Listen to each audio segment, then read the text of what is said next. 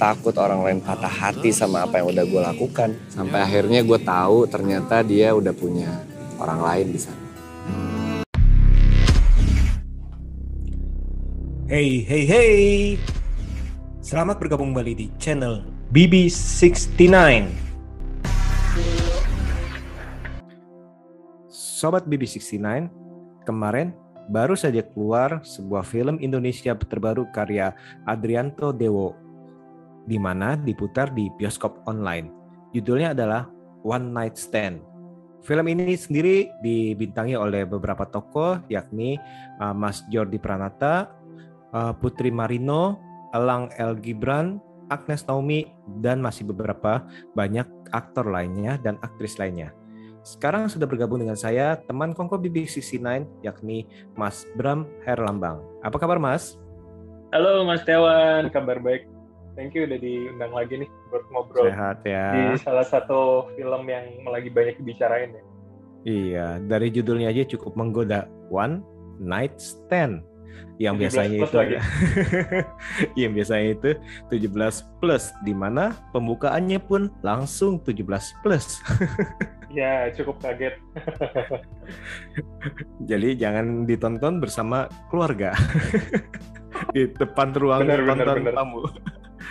Oke, nah pas eh, pas waktu pertama kali film ini akan dirilis, eh, istilahnya ada istilahnya ada ekspektasi atau bayangan bayangan nggak ini wah ini dari judulnya ini kira-kira filmnya akan seperti ini atau gimana? Eh, ekspektasi saya sih cukup cukup bukan tinggi ya, tapi cukup saya cukup tertarik untuk untuk melihat ini karena menurut saya tipe-tipe genre romantis itu masih masih cukup menyenangkan buat kita. Apalagi dengan dengan judul One Night Stand itu kan sebetulnya secara premis awal ya, kalau kita bilang secara kita penonton itu pasti kita sudah punya ekspektasi, sudah tahu konfliknya akan seperti apa. Cuman kan permasalahannya adalah apakah konfliknya itu adalah pra dari malam itu atau sudah malam itu. Kan biasanya eh, tipe-tipe apa ya kejadian one, one night stand itu apakah mereka malam itu adalah sebagai puncak dari semuanya, artinya mungkin bisa jadi bridging story-nya, atau malam itu adalah awal dari sebuah masalah yang akhirnya bergulir di hari-hari berikutnya. Itu sih sebenarnya ekspektasi yang saya pengen tahu konfliknya ke mana nih, pembangunannya akan seperti apa itu sih di awal. Hmm, hmm. Nah, jujur nih eh, saya sendiri cukup berekspektasi dan saya ngebayangin ngebayangin awalnya ini adalah mengenai kisah cinta dua Mhm. insan, laki-laki dan perempuan eh, sesuai dengan judulnya One Night Stand. Tapi ternyata itu eh, setelah saya nonton dalam arti memang mendapatkan eh, kisah asram- asmara dari dua karakter utama, tapi ternyata itu eh, bumbu-bumbunya ini cukup mengena nih dalam arti uh, dari istilahnya uh, kan dia kan kisahnya itu kan sang tokoh utamanya itu kan si Ara itu dia itu harus pergi ke Jogja di mana itu dalam satu Betul. hari itu dia harus menghadiri uh, yang satu pemakaman yang satu pernikahan itu kan udah dua dua apa Paradoks dua ya. Sangat-sangat paradoks yang satu sedih harus berpisah yang satu harus bersatu nah ini kan cukup menarik nih Iya. dalam arti dan dan ini pun dikemas sebagai istilahnya bisa bilang itu road trip yang one day-nya itu juga diperlakukan seperti uh, misalnya salah satunya itu yang terkenal adalah uh, film uh, trilogi dari Before ya Before Sunrise, Before Sunset, Mhm. Before Midnight. Nah ini uh, dikemas seperti ini nih dan menurut saya sih saya cukup surprise ya di atas ekspektasi saya sih karena saya nggak nggak nyangka ada men- mendapatkan hal-hal lainnya itu uh, selain romantisme daripada dua karakter ini nih mas gimana mas Jadi- setuju gak mas kalau mas Ah, saya setuju sih. Artinya memang eh, saya sih malah memandangnya gini mas. Banyak-banyak kemudian kejadian-kejadian lain, tapi semuanya adalah eh, apa ya? Adalah kejadian atau kemudian puzzle yang memang memang disiapkan untuk membentuk sebuah big picture di akhir yang kemudian ini membangun cerita Baskara dan Lea gitu loh. Even yang kemudian eh, kisah dari tante sebentar saya catat tadi kisah dari tante Mia dan juga Om Rendra terus kemudian ada selingkuhannya Johan itu menurut saya itu cukup cukup membangun bagaimana seorang Baskara akhirnya menemukan lagi atau melihat bagaimana salah satu contoh love affair yang yang yang mungkin tidak dijalankan dengan dengan sepenuh hati gitu loh. Ketika Baskara juga ada di kondisi yang limbung ya antara dia hmm. hubungannya bagaimana dengan pacarnya yang pernah menyelingkuhi gitu loh. Tapi buat saya saya malah kebalikan dari Mas. Kalau Mas tadi bilang uh, paradoks dengan dua apa ya dua fakta menyedihkan dan menyenangkan saya melihat uh, di ketika kematian Tante Mia itu sebetulnya that's no big deal for uh, Baskara gitu loh Baskara hmm, hmm. tidak tidak terlalu merasa kehilangan ini kemudian hanya hanya event yang lewat di kehidupan dia yang ternyata memang punya banyak rentetan value lain ya yang akhirnya membuat kesadarannya kesadarannya berubah tapi Baskara tidak tidak artinya tidak harus ini kita bicara karakter ya bukan, hmm, bukan hmm. artinya Baskara secara karakter tidak harus men-switch perasaannya ketika habis sedih malamnya dia harus senang ketemu dengan uh, pasangan yang menikah di pantai itu itu tapi menurut saya ya hmm. jadi menurut saya memang semua masih linear membangun membangun vibe atau membangun cerita Baskara untuk sampai di ending dari film ini sih mas. Oke, okay. uh, sebenarnya sih mungkin ya dalam arti saya nggak hmm. tahu nih mungkin apakah karena emosi daripada si Ara ini di sini digambarkan nggak terlalu gimana tapi kalau kita ketahui itu bahwa uh, si Ara ini kan termasuk tanda kutip ini anak istilahnya bisa bilang anak kesayangan daripada sang om ya dalam arti kan hmm. istilahnya sang tante di mana bahkan sampai anak kandungnya pun itu merasa cemburu dalam arti. Bener kan? Dalam arti. Nah seharusnya yeah. itu sih eh, harusnya sih dia ini setidaknya itu ada istilahnya mungkin tidak sedih sesedih yang istilahnya kehilangan keluarga yang sangat-sangat dekat. Mungkin karena udah lama sekali nggak pernah ke situ kan nggak pernah ketemu tapi saya dulu pernah dekat mungkin seperti itu. Tapi Benar. mungkin ini yang saya tekankan adalah uh, kita sebagai penonton bisa disajikan uh, mengenai dalam arti um, perpisahan persatuan nah itu tuh. Terus habis itu uh, harus melepas dan harus menggenggam. Seperti itu. Itu kalau yang saya dapat sih.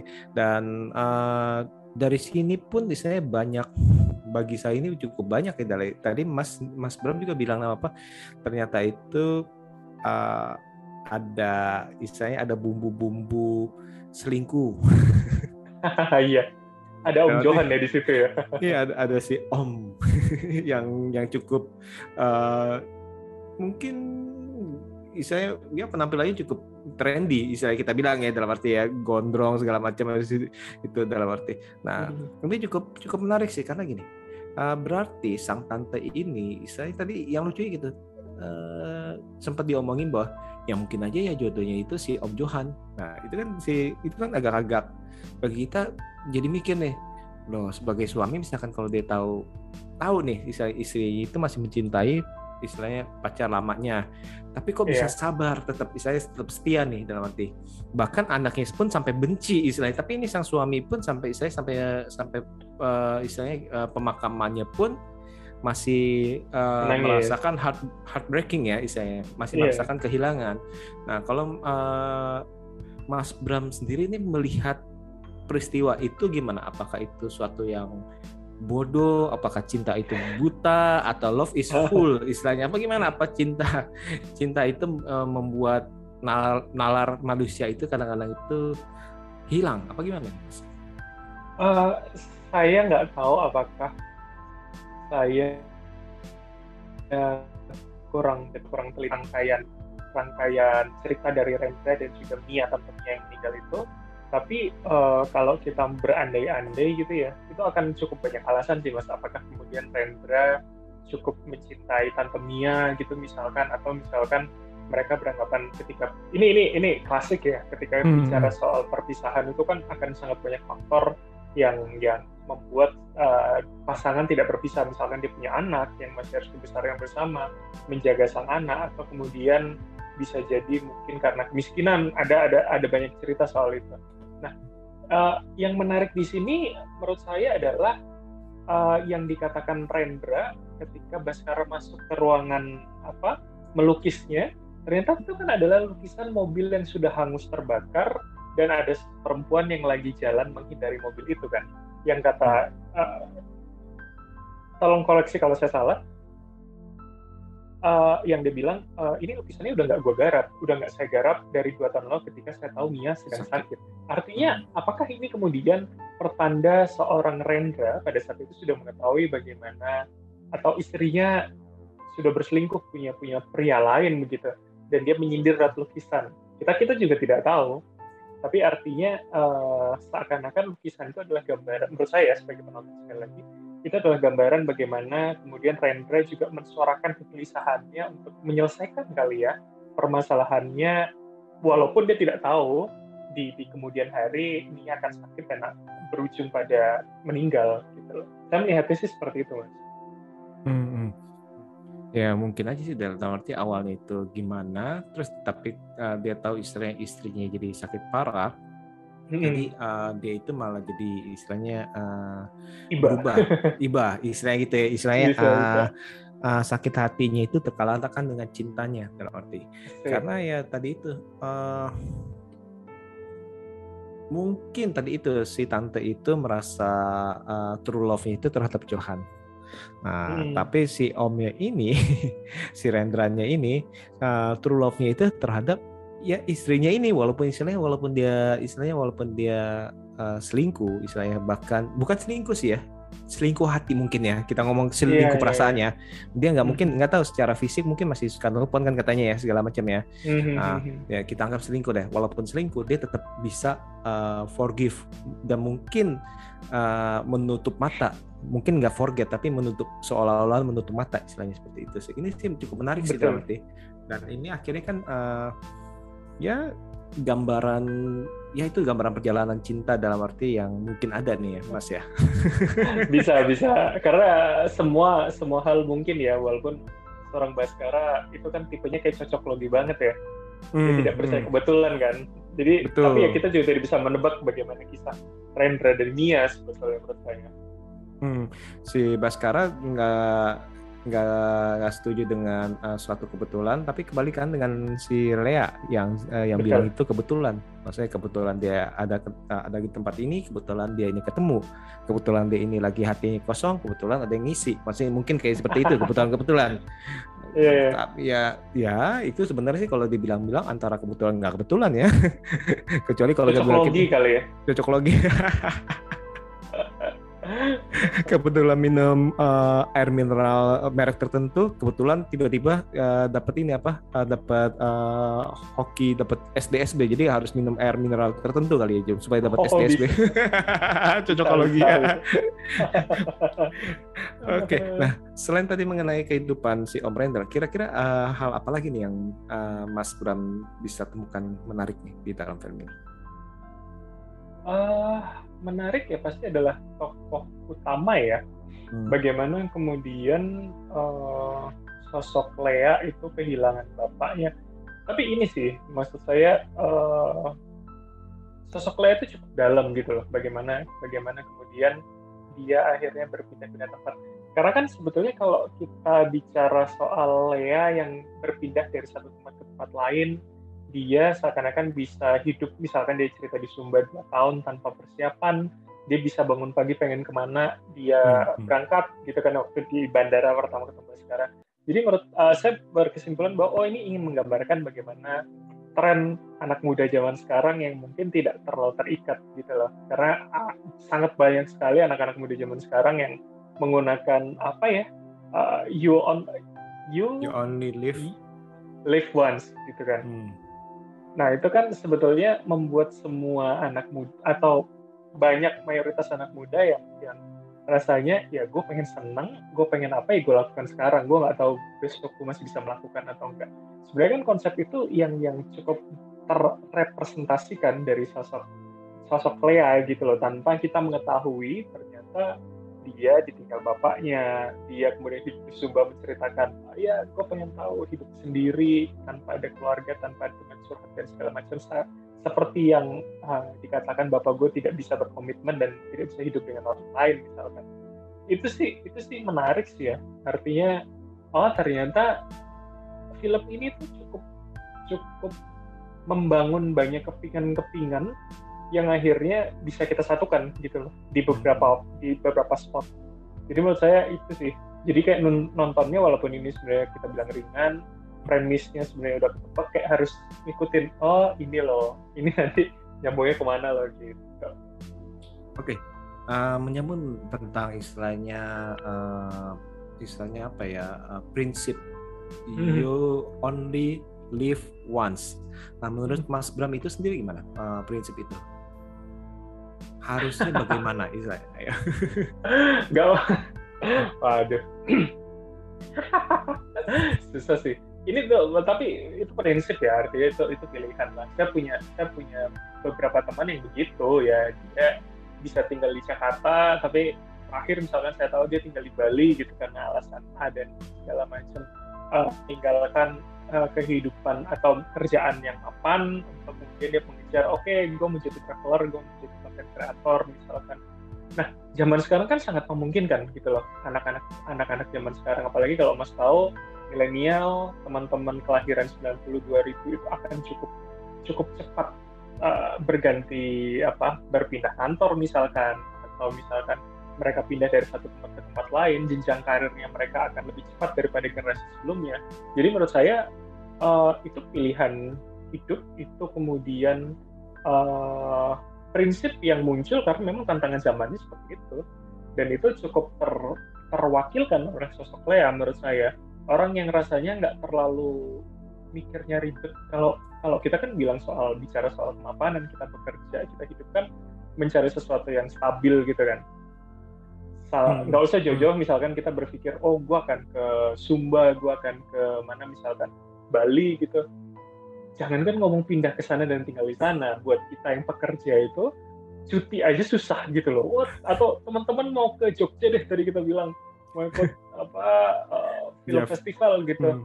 uh, uh, wah kita nggak bisa nih nggak bisa cuti nih dan segala macam nggak usah jauh-jauh lah kita berangan-angan wah gue mau pindah hidup tenang uh, dekat dengan alam misalkan generasi saya dan generasi Mas mungkin akan susah tapi ternyata generasi-generasi yang baru yang sekarang mereka sangat mudah tapi ya sekali lagi itu pilihan dan menurut saya tidak salah sih dan uh, apa ya itu cukup cukup mungkin itu yang cukup digambarkan dan juga untuk menarik magnet kali ya hmm, uh, ke hmm. terutama penonton-penonton muda saya kira sih gitu.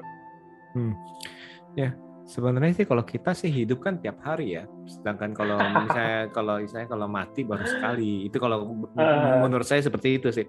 Tapi di satu sisi itu uh, mungkin ya itu kan cuma mengenai bahasa tapi masih mereka kan mungkinnya seperti itu ya. Lu cuma hidup cuma sekali saya ya lu bakal hmm, mati hmm. habis itu mati lu uh, jangan sampai menyesal atau uh, suatu saat itu tiba-tiba lu istilahnya nggak uh, bisa ke mana-mana mana lagi karena satu dan lain hal. Jangan sampai lu merasa aduh gue belum melakukan ini nih. Aduh gue kenapa waktu itu gue nggak nggak begini? Atau misalnya misalkan kalau dalam hal cinta aduh kenapa gue nggak waktu itu nggak istilahnya regret waktu itu kenapa gue nggak memberanikan diri untuk bilang uh, ya gue sayang malu misalnya seperti itu yeah, ya yeah, iya, declare declare perasaan nah, ya. Nah akhirnya itu uh, nyesel deh tuh istilahnya. Oh tuh gue gak ketemu segala macam. Atau yeah. paling gampang itu misalnya kan bertemu dengan seorang asing nih istilahnya yang misalnya uh, ada percikan gitu dalam arti uh, aduh kenapa ya kok gue nggak memberanikan diri untuk kenal sama dia nih Nah itu kan satu banding mungkin ya mungkin ini kesempatan sekali seumur hidup nih dalam arti kan kita nggak nggak hmm. bakal tahu lain waktu akan ketemu uh, apakah akan ketemu lagi dengan dia apa enggak seperti itu sih dan yeah. di satu sisi itu ini juga uh, bagusnya adalah mungkin uh, risk taker kali ya berani saya uh, membangun mental risk taker yang lebih lebih berani, berani keluar dari zona amannya kali ya walaupun di satu hmm. sisi memang terkadang kalau misalnya kalau kalau tidak matang kesannya itu tergesa-gesa. Tapi di satu sisi ya ya itu berani lebih berani keluar dari zona nyamannya untuk mencoba hal-hal baru baik di segala bidang sih menurut saya sih seperti itu sih. Uh, tergantung. Sekali lagi sih menurut saya tergantung perspektifnya ya bagaimana misalkan uh, generasi saya generasi X gitu melihat teman-teman generasi Y atau generasi milenial itu cukup mudah mengatakan bahwa oh ini bukan passion gue misalkan. Oh cukup mudah mengatakan oh uh, gue nggak nyaman di satu tempat dan mereka punya pilihan untuk pindah ke tempat lain. Artinya uh, saya tidak mau kemudian menyalahkan itu tidak. Tapi tantangan zamannya yang juga berbeda dan membentuk pola yang baru. Apalagi ya digital. Uh, mereka terbiasa dengan sosial media yang semuanya cepat yang semuanya punya pilihan gitu lah. Jadi itu sih uh, juga membentuk ini sih mas membentuk prinsip generasi gitu loh Nah, apakah itu salah? Menurut saya tidak. Mereka punya tantangan sendiri, mereka mungkin lebih uh, cepat untuk reach out apa yang mereka inginkan. Apalagi kalau Mas sebutkan tadi soal bagaimana mereka lebih berani menjadi risk taker, itu cukup tergambarkan sih ya menurut saya pada sosok Lea dan juga Baskara yang rasanya ini menurut saya sebagai penonton ya, hmm, hmm. tiba-tiba kayaknya mereka dari awal udah tahu deh bahwa mereka itu mau mau bukan ngapa-ngapain ya tapi paling tidak mereka rasanya tahu mereka akan punya something affair gitu loh di perjalanan ini atau men... karena menurut saya dari awal mereka sudah saling nyaman cerita di bandara sudah panjang lebar untuk seorang stranger ya. Hmm. apalagi apalagi dimulai dengan uh, pertemuan yang uh, Baskara ya. Uh, gue ini, ini dari uh, ponakannya ini gitu. Itu kan uh, rasanya kalau kayak gitu ada awkward moment gak sih biasanya gitu kan? Ini rasanya mereka sudah selancar itu untuk, untuk bercengkrama bercerita di jalan mereka ini terus. Jadi rasanya menurut saya memang uh, digambarkan dua sosok ini paham bahwa arah arahnya mereka bertemu ini akan ke mana. Bukan lagi menebak dan di tengah jalan oh kayaknya gue sikat kali ya ini ya. Gitu nggak gak gitu, gitu. oh itu kalau kalau mas mas mikirnya gitu. Nah ini sebenarnya ini akan akan apa mm, berhubungan dengan pertanyaan saya berikutnya sih. Tapi mas udah membawa okay. seperti ini. Nah jadi gini. Bridging bridging. Tadi bridging. Bridging, bridging. Oke. Okay. itu sudah direncanakan ternyata kita ya. Oke. Okay. uh, eh, kalau gitu menurut mas gimana nih?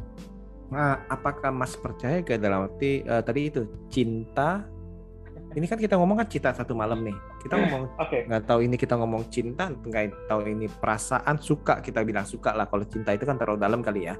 Uh, uh, percaya gak istilahnya seseorang itu bisa timbul rasa suka dalam istilahnya dalam satu hari yang tadi itu uh, bukan intim sih dalam satu hari yang bersama uh, bersama uh, berdua walaupun awalnya itu tidak tidak menduga apa-apa nih. Sebenarnya mereka itu awalnya nggak menduga. Kalau itu sih kalau kalau Mas kan tadi saya berpikir bahwa ini uh, kemungkinan ini mereka udah, udah ada saya terbersit nih. Tapi kalau bagi saya justru ini adalah cinta, uh, rasa suka yang istilahnya uh, terbangun secara tidak ter, direncanakan. Itu kalau menurut saya sih. Kalau menurut Mas gimana Mas? Mungkin banget sih Mas buat saya Hmm. Apalagi dengan uh, saya nggak tahu apakah ini tergambarkan juga di Baskara atau tidak, tapi menurut saya ketika pemahamannya adalah uh, dia bertemu di satu hari setelah itu selesai, ya akan sangat mudah kemudian untuk untuk membakar spark-spark yang muncul atau membakar apa ya eh, api-api uh, kecil yang muncul gitu loh, karena uh, pasti tidak akan ada kelanjutan, ya kan kalau kita uh, berpikir secara logika konstruksi berpikir ya ya kalau dari dari plot itu ya. Tapi hmm. kemudian saya pikir uh, Baskara pun datang ke sana dengan kondisi yang bimbang gitu loh. Kan kalau anak muda bilang uh, mendekati orang yang sedang patah hati itu sebetulnya atau lebih lagi, gampang. Lagi, itu lebih gampang gitu loh tinggal kemudian bersikap sedikit sarakannya kita bangun kembali bangunan yang ada kan gitu jangan jangan jangan bukan konon nih jangan jangan nih apa uh, strateginya Mas Bram nih selama ini nih aduh Nggak, ah, saya cuma tahu dari Twitter suka baca thread-thread yang panjang-panjang itu oh Twitter cukup dijelaskan. Oh masa. Lanjut. Ya, nanti, nanti saya akan ngomong secara pribadi dengan pasangan Anda. Loh, hmm. jadi gitu. Enggak, tapi saya uh, sekarang datang yeah, yeah, yeah. cukup okay. dengan kebimbangan gitu loh. Uh, kebimbangan dan, dan hmm, hmm. ternyata dia mendapatkan uh, mendapatkan lawan bicara yang cukup aktif uh, mencoba memberikan memberikan sudut pandang lain. Kalau saya melihat Lea cukup cukup memberikan banyak sudut pandang baru yang ternyata oh kayaknya gue sevisi deh sama orang ini. Oh kayaknya bener juga ya uh, apa cara pandang Lea oh cukup bisa cukup bisa menyelesaikan masalah gue ya uh, saya melihat begitu seorang Baskara jadi uh, sangat mungkin sekali orang yang dalam kondisi limbung begitu untuk untuk bisa jatuh hati uh, ketika ketika satu premisnya adalah dia menemukan sesuatu yang dia cari dalam liburan itu. Kedua ya karena itu uh, short vacation yang artinya dia tidak harus berpikir tentang resiko kalau dia mengambil tindakan dalam jenjang uh, dalam rentang satu hari itu. Saya sih berpikirnya ke sana ya uh, dari dari yang saya tonton ya. Hmm, hmm. Nah ini uh, kalau menurut saya pribadi nih ya, penggambaran daripada Om Rendra ini sebenarnya merupakan uh, penggambaran dari Baskara juga nih. Kenapa? Karena kedua orang ini mempunyai istilahnya wanita idaman yang ternyata ini hatinya nyangkut di pria lain. Si Baskara kan uh, wanita idamannya itu kan udah punya pacar, tapi istilahnya ya istilahnya mem, menjadikan Baskara itu cuma sebagai bumper atau istilahnya cuma buat teman TTM doang. Nah, oh. itu itu cukup menarik sih kalau menurut saya nih. Tiba uh, kok ini menggambarkan ini apakah karena dia melihat seperti itu jadi istilahnya oh uh, digambarkan oh nanti jangan-jangan gue mirip nih sama dia nih akhirnya dia ngambil keputusan misalnya oh cobalah gue membuka hati dengan yang lain istilahnya move on nah hmm. Hmm, cukup menarik sih ini terus habis itu kan uh, tadi itu kan apakah si Lea itu masuk di kala hati yang kosong atau memang dalam arti hmm, mungkin gak sih kalau menurut Mas Mas uh, Bram ini misalkan kalau tampak kekosongan itu ini bisa saya bisa nyangkut nih. Mungkin mungkin aja.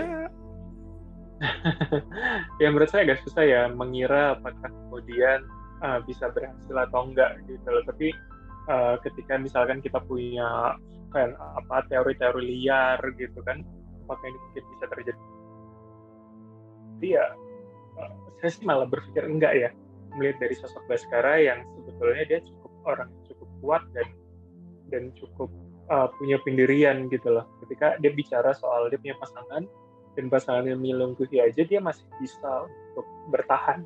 Nah, seandainya mungkin dia punya punya hubungan yang lebih ideal gitu di Jakarta, saya rasa dia bukan bukan tipe yang akan uh, membuka celah atau membuka cheating dalam dalam quote unquote uh, ketika ada celah gitu loh. Jadi ketika misalkan dia hubungannya baik-baik saja, mungkin dia tidak akan memulai hubungan di Jogja itu sih mas. Dari sosok Baskara ya, karena kan kita tidak okay. diceritakan Baskara sebagai sosok hmm. yang nakal misalnya, gitu. Oke okay, oke okay, menarik menarik. Nah kita langsung sekarang ini kembali lagi ke film nih dalam apa segi filmnya. Di sini kan film One Night Stand ini diperlakukan tadi yang seperti saya bilang itu sebagai uh, film road trip ataupun film yang berkisah mengenai satu hari, tapi itu dipenuhi dengan dialog rata-rata istilahnya kan ya, hmm. istilahnya. Dan hal itu kan istilahnya bagi saya ini uh, mungkin resiko nih berarti untuk menggait penonton. Nah kalau menurut Mas gimana nih Mas? Saya uh, seorang Mas Adrianto Dewo itu uh, mencoba mentreat film ini sebagai film yang banyak dialog.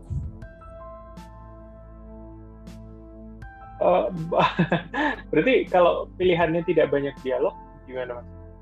Ah mungkin kan, kan artinya dalam, ini bukan laga ya kita kita uh, tidak bisa uh, ataupun dalam arti kan uh, biasanya kan kalau film-film drama percintaan kan tiba-tiba ada ada isanya ada konflik. Apa? Ternyata kamu sudah punya pacar di Jakarta, cie.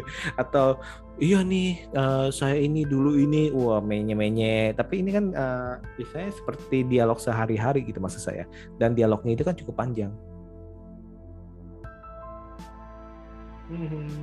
Hmm. Uh, buat saya sih tidak masalah ya. Artinya saya malah eh tapi saya nggak tahu apakah ini kemudian selera gitu. Hmm, hmm, hmm. tapi kalau saya secara personal gitu merasa saya cocok dengan dengan tipe pembangunan atau building ininya ya konfliknya dari awal gitu loh jadi menurut saya semua itu memang uh, ditanamkan ke kita sebagai penonton itu secara pelan gitu loh bahkan bagaimana Dimas kaget ketika seorang Om Johan datang itu menurut saya juga ya walaupun agak aneh ya kita tidak tahu siapa yang datang ternyata Dimas yang rasanya nggak sabar-sabar sampai sekarang karena nggak suka misalkan dari kecil yang kita tidak tahu di awal tapi ternyata kan terjawab gitu oh ada loh maksudnya.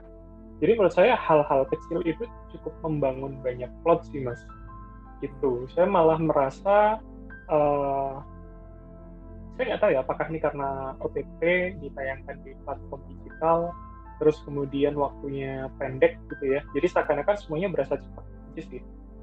Rasanya uh, mungkin mengajak uh, ini kita bicara soal sekali lagi pengandaian mengajak seorang Lea datang ke nikahan orang dekatnya dari Baskara itu mungkin mungkin sangat bisa terjadi gitu apalagi ini hubungan laki-laki dan perempuan tapi bagaimana Lea juga bisa nyaman dan rasanya bisa membawa diri di antara kerabat-kerabat Baskara itu sekali lagi saya merasa ini seakan-akan cocok logi yang pas aja sih uh, seakan-akan memang set sekali lagi mereka sudah tahu arah arah dari perjalanan satu hari satu malam ini akan ke mana. Gitu.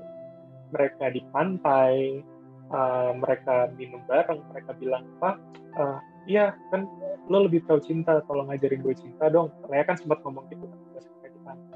Nah itu menjadi satu apa ya buat saya? Jadi satu kayak titik bahwa oh ya memang kisahnya dibuat semulus dan selancar itu loh dari semua pembangunan secara pelan-pelan itu. Gitu sih mas. Jadi saya masih cukup menikmati ya artinya walaupun sebenarnya kita sudah bisa nebak ketika mereka datang ke bar siapa uh, mbak siapa itu saya lupa namanya hmm. tapi oh setelah dari sini terus mereka mabuk oh udah udah paham arahnya ke mana gitu sih oke oke nah sebelum kita tutup nih menurut Mas Bram perlu gak dibuat uh, film mengenai Lea. Ibaratnya kayak story of Lea. Mena masih dalam arti penasaran nggak? Dekat pakai story segala ganti dong spin off. Cerita dari Lea. Cuman ganti bahasa doang lah istilahnya istilahnya uh, entah itu prequel, kisah Lea di Sumba atau istilahnya ya mengenai itu. Gimana? atau Lea Untold Story ya mungkin mungkin hmm. ah, gimana menurut gimana saya, menurut saya menurut saya tidak perlu karena akan terlalu panjang kali ya saya tidak tahu uh, rasanya universe NKCTHI rasanya tidak mungkin mungkin sekali lagi saya tidak masuk.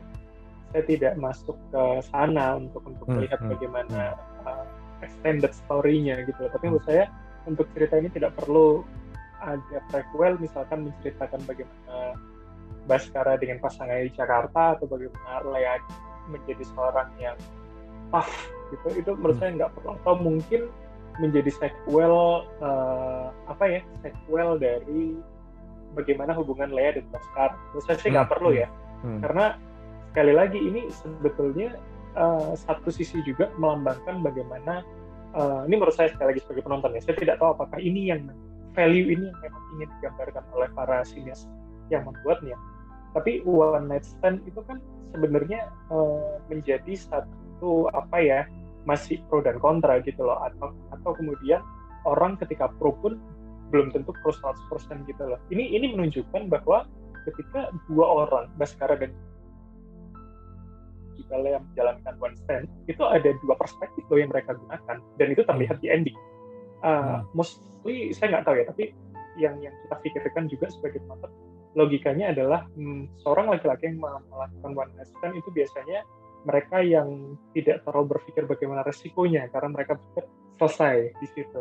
Tapi biasanya perempuan itu uh, bisa jadi dia merasakan bahwa oh ada opportunity loh untuk melanjutkan ke hubungan lanjut ketika memulai dari one night stand itu dan itu cukup tergambarkan sebenarnya di Baskara dan dan, dan Lea Lea ketika setelah mengantar Baskara dari uh, mana? dari bandara, dia menangis di jalan. Satu sisi Baskara yang ternyata tidak menjadi berangkat dan meninggalkan tiket di ruang tunggu, yang kita berpikir bahwa dia akan menemui Lea, ternyata dia tidak menemui Lea.